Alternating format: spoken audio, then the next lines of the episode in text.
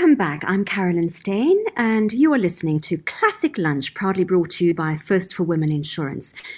Well, I've been featuring some, well, truly phenomenal women on the show throughout the month of August because, of course, it's Women's Month here in South Africa. And today is no different. My guest is a wonderful musician who has played with the Johannesburg Philharmonic as well as all the top orchestras here in South Africa. She's won many of the major music prizes here at home as well as international scholarships. And she's performed around the world, including on the popular BBC show In Tune. She's performed at King's College, Cambridge as well as sharing the stage with Katherine Jenkins at RMB Starlight Classics. I'm talking about the amazing classical percussionist Marta Magdalena de Vries. Welcome to the show, Magda. Thanks so much for joining me for Classic Lunch this afternoon. Thank you very much, Carolyn, and a very warm good afternoon to all the listeners. Now, Magda, you are one of South Africa's top, top percussionists and a marimba specialist. Tell me, what made you first decide to play the marimba and to make a career out of it? You know, I, I grew up with music being really part of of my life. Uh, started piano at the age of, of six. And in fact, I made my stage debut also at the age of six, singing in a school concert. Luckily, I've, I've moved on from the singing because I think I'm not uh, the world's best singer. But um, and then really it was uh, when I, I only started percussion at the age of 15. Somehow it was just like something clicked. You know, it, it was, I, I had a natural affinity towards the instruments and, you know, I made relatively quick progress. That's kind of how I ended up playing this very large group of instruments called the hmm. percussion family. I've watched the way you hold those, what do you call them, mallets, the marimba mallets. And yes. watching you is just, it's like watching magic. It's so masterful and so graceful, almost like balletic. and it's, somebody, somebody remarked that it's like watching four people playing at the same time. I mean, it is completely magic. and it's, much. it's beautiful. It's really beautiful to watch. Now, um, men, pretty much make up the majority of percussionists around the world. What do you feel was the biggest stumbling block in getting to where you want to go as a woman in this field? Because you really are tops in your field. You know, it's interesting. I've thought of this often. To be very honest, I, I can't say that there have been issues where I felt, oh, I didn't get this job or that job because I'm a woman. Um, what I have found, and, and maybe it's just you know, the one uh, sort of mutually inclusive of the other without, you know, without my knowledge. Mm. You know, particularly with the marimba, it's, I always say it's, it's both my blessing and my curse because it's not, at, at least in South Africa, that well known a concert instrument.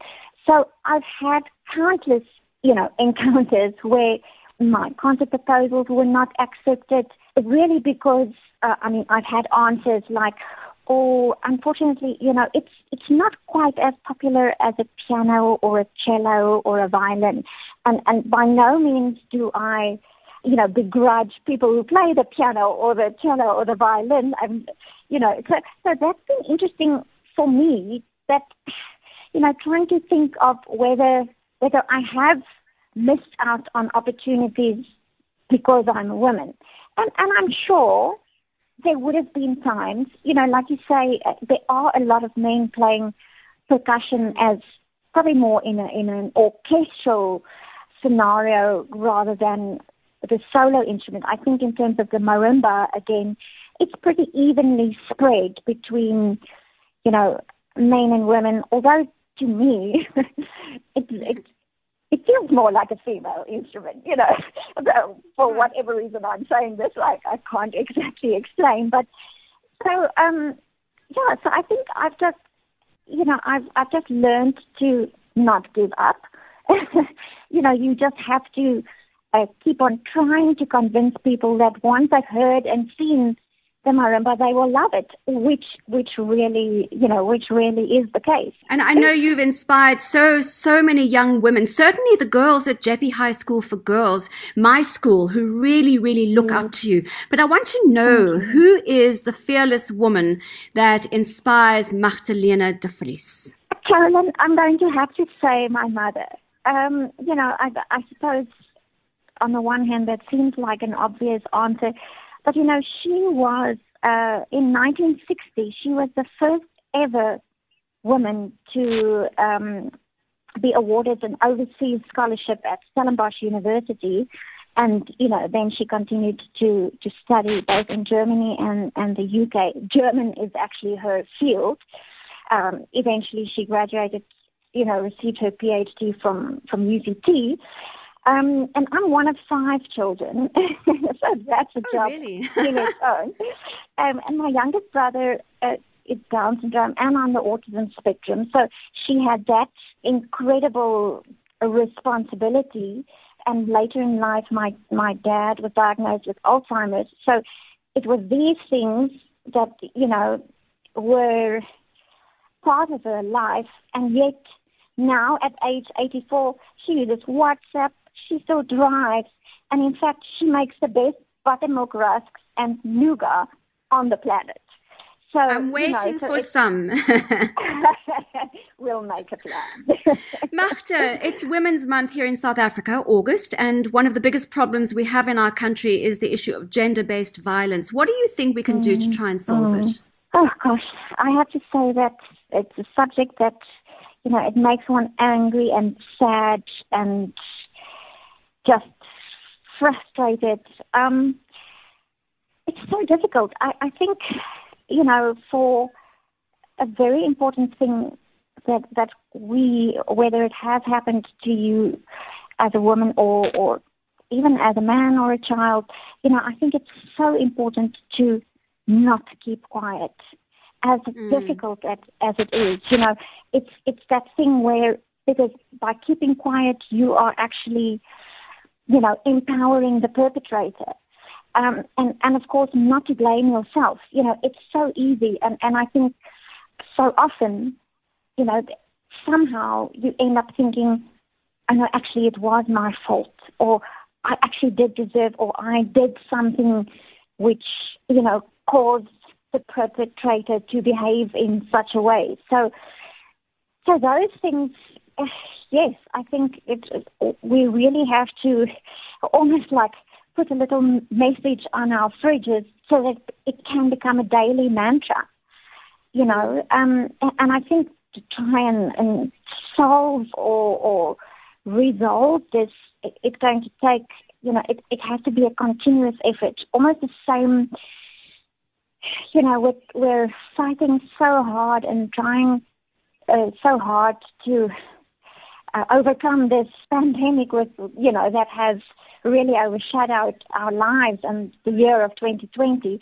And it's going to be, have to be something similar, you know, and having ambassadors from all walks of life and, and not only, you know, women, but men and even younger and, you know, all ages. And it really has to be such a community and a concerted, continuous effort I think that's mm. you know because it's oh it's a it's a difficult one. It's yeah. We're suffering from sorry to interrupt. We're suffering from another pandemic in the country, of course, the COVID nineteen, which has had such an mm. enormous effect mm. on the arts and on the mm. entertainment industry as a whole. How has it affected you as a musician, and how has it affected our orchestras, such as the Johannesburg Philharmonic? Mm. Well, it's obviously, you know, affected us. Uh, usually, and in, not in a good way, um, you know, apart from the obvious loss of income, you know, it's been it's been difficult for for the orchestras. You know, I mean, I think uh, at the best of times, uh, an orchestra has felt in recent years like a dying breed. So, so um, you know, because it's all groups, we as musicians, you know, love performing in groups and and uh, so so it's it's really kind of felt like the fire curtain in the theater has just gone down, and there's no way out. You know, it's it's like we're stuck behind the fire curtain, but there's also not even a fire escape um, stairs anyway. Um, mm. And you know, beyond the financial loss, I think the psychological impact, also just from talking to friends and colleagues, and sometimes when I, you know, when I am on Facebook, I see how how it has affected us because, you know, I mean, for me as one, I, I love, you love the, the the performance is basically like my way of of communication. You know, the marimba in my case, or even the, the orchestral timpani is is my my musical means of communication.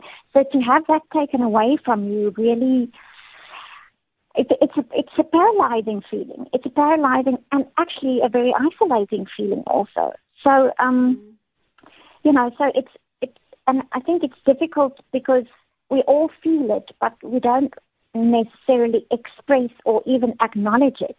And I think even that is important, you know, for us to just say, oh my goodness, I'm having a hard time. You know, as much as I love playing marimba in my own lounge, it's, it's I would love to get out of here too.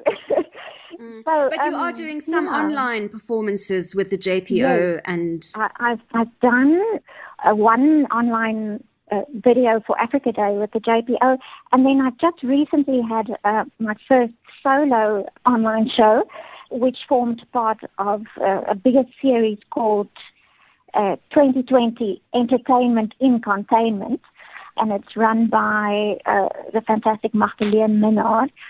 I do have another one of those later in the year, and actually, you mentioned earlier that, uh, or, or likened the marimba playing to, to ballet or dance.